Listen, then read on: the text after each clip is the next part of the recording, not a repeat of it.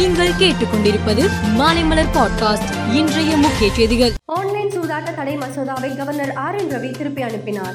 Online சூதாட்டத்துக்கு தடை விதிக்கும் அதிகாரம் தமிழக சட்டசபைக்கு இல்லை என்று கவர்னர் விளக்கம் அளித்துள்ளார். திருமணமான மகள் வாரிசு வேலை பெற தகுதியானவர் இல்லை என்று தனி நீதிபதி பிறப்பித்த உத்தரவை ரத்து செய்து ஐகோர்ட் டிவிஷன் பெஞ்ச் தீர்ப்பு அளித்துள்ளது. அதிமுக பாஜக கூட்டணியில் எந்த சங்கடமும் வருத்தமும் இல்லை. உரசலும் மோதலும் இல்லை. நாங்கள் யாருக்கும் சாமரம் வீச மாட்டோம். ஆயிரக்கணக்கானோர் தினமும் பாஜகவில் இணைகிறார்கள்.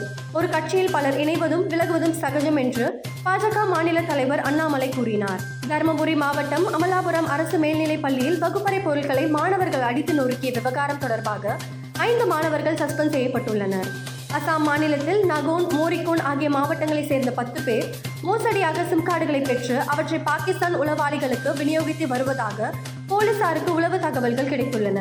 இதையடுத்து இரண்டு மாவட்டங்களிலும் அதிரடி சோதனை நடத்திய போலீசார் ஐந்து பேரை கைது செய்தனர். வங்கி அதிகாரி போல போனில் பேசிய ஆசாமியிடம் நடிகை நக்மா ரூபாய் ஒரு லட்சம் பணத்தை இழந்துள்ளார். மும்பையில் சமீப நாட்களில் சுமார் எண்பது பேர் கேஒய்சி மோசடியில் பணத்தை இழந்திருப்பதும் இதில் நடிகை நக்மாவும் ஒருவர் என்று போலீசார் தெரிவித்துள்ளனர்.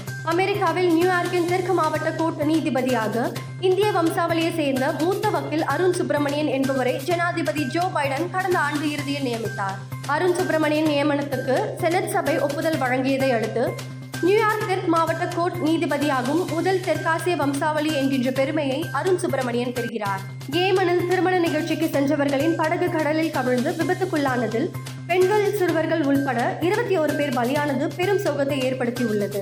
இந்திய ஆஸ்திரேலிய டெஸ்ட் போட்டியின் நான்காவது மற்றும் கடைசி டெஸ்டின் முதல் நாள் ஆட்டத்தை நேரில் காண அகமதாபாத் நரேந்திர மோடி மைதானத்துக்கு பிரதமர் மோடியும் ஆஸ்திரேலிய பிரதமர் அந்தோனி அல்பானிஸும் வருகை தந்தனர். இந்த போட்டியை பிரதமர் மோடி மற்றும் ஆஸ்திரேலியா பிரதமர் ஆகியோர் இணைந்து தொடங்கி வைத்தனர். பிரதமர் மோடி ஆஸ்திரேலியா பிரதமரின் வருகையொட்டி மைதானத்தில் பலத்த போலீஸ் பாதுகாப்பு போடப்பட்டுள்ளது. இந்திய கிரிக்கெட் அணியின் முன்னணி வேகப்பந்து வீச்சாளர் பும்ராவுக்கு நியூசிலாந்தில் உள்ள மருத்துவமனையில் ஆபரேஷன் வெற்றிகரமாக நடந்தது. அவர் களம் திரும்ப குறைந்தபட்சம் ஆறு மாதமாகும் என்று தெரிகிறது. மேலும் செய்திகளுக்கு மாலைமலர் பாட்காஸ்டை பாருங்கள்.